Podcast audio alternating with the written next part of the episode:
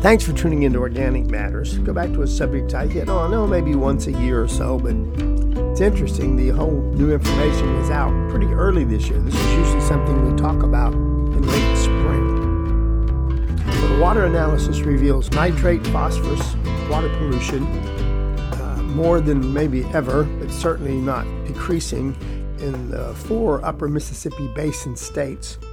And more parallels than ever that shows it's a direct relationship and aligns with the ever increasing fertilizer use on cropland. This particular report's on a couple of interactive maps.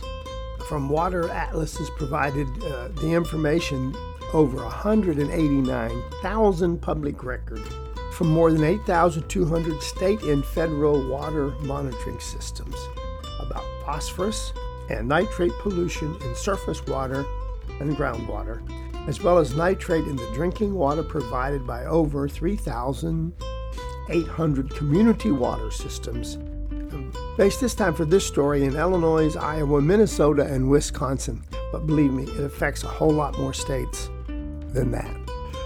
More importantly, it also highlights the extent to which fertilizer and or its other applied chemicals to cropland in each county are, in essence, a close correlation between intensive fertilization and high levels of phosphorus and nitrates in water resources that put recreation, aquatic life, and your drinking water at risk. An astounding 86% of the communities that drink water are drinking water contaminated with nitrate or half or more of the federal legal limit of 10 milligrams per liter. And in counties where at least 70% of the croplands is fertilized, a total of 80% of surface monitoring stations with high levels of phosphorus, those greater than 100 micrograms per liter, are always in those same counties. Fertilizer, and to lesser degrees, even manures applied on agricultural land, is the primary source for nutrient pollution in the whole upper Mississippi River basin. Much of it in four states covered by this particular water atlas also causes notorious annual hypoxic zones off our coasts in Louisiana and now Texas. During the summer, that part of the Gulf of Mexico is effectively dead with devastating effects for Gulf fisheries and the environment around that whole area. The scale of the pollution problem in that area across Illinois, Iowa, Minnesota, and, and, and in Wisconsin literally makes it virtually impossible to meaningfully address the consequences of the problem without first figuring out how we can reduce the runoff from agricultural lands. The study reveals widespread and alarming levels of phosphorus pollution in rivers, lakes, streams, and groundwater. Nitrate contamination of drinking water is receiving way long overdue attention by many scientists, policymakers, and public health advocates because of its adverse impacts. And now the Water Atlas underlies the urgent need to apply the same scrutiny to the problem of phosphorus pollution also. Excessive levels of phosphorus in fresh water encourage the growth of blue green algae.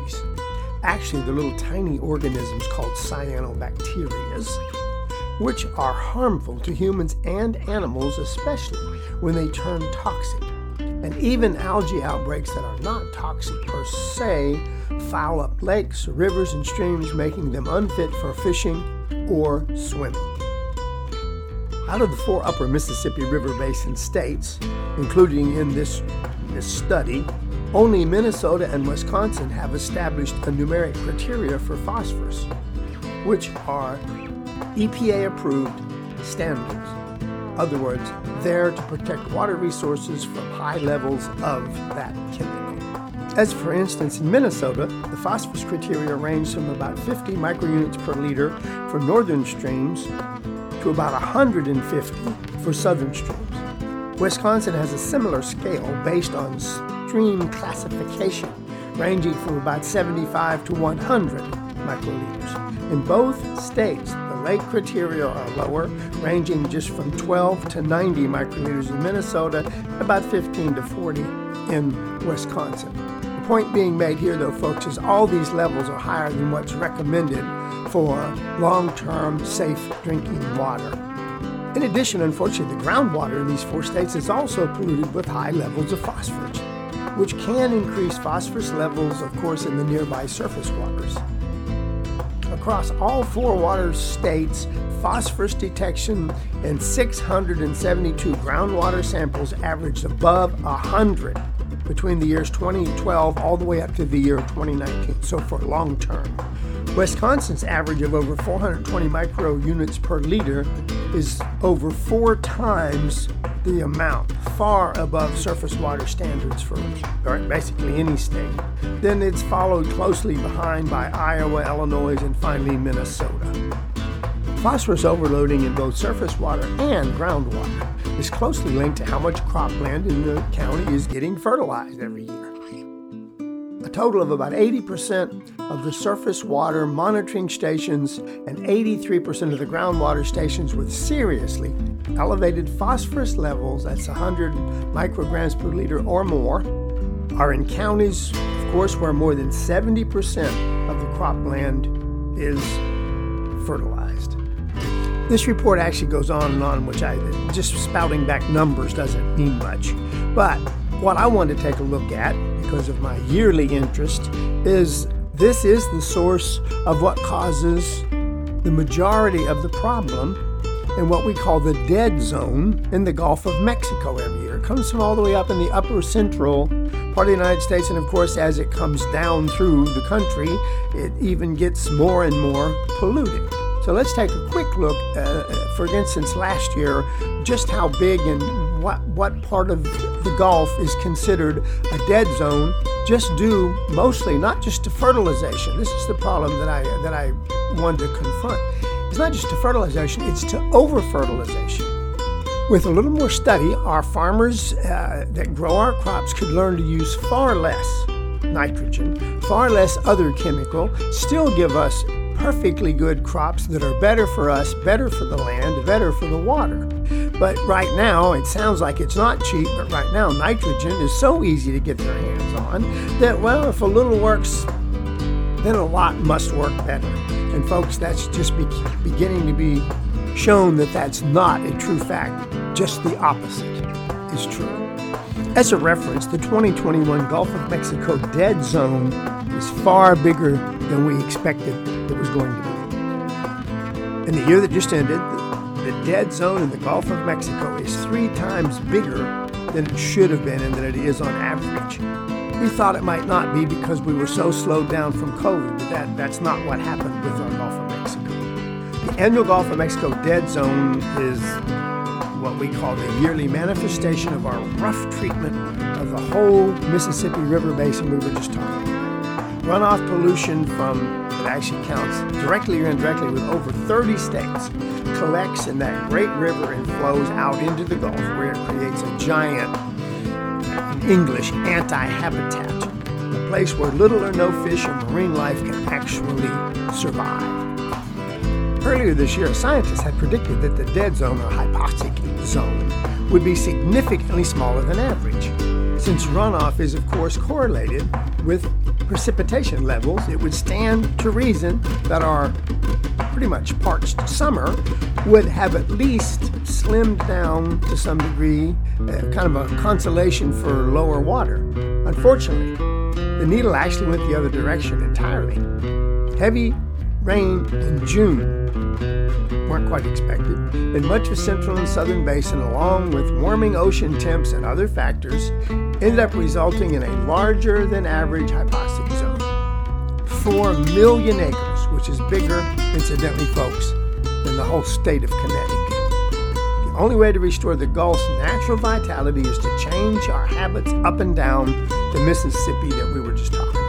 And the best approach by far is to create a more, let's call it a more continuous living cover on our agricultural landscapes. By doing so, we can turn farmland from a fundamentally leaky system to one that more closely mimics the what was naturally tight knit quality natural grassland that were there for thousands of years before we started farming it all, holding back the excess fertilizer that drives the aquatic algae growths that cause the trouble in the Gulf of Mexico.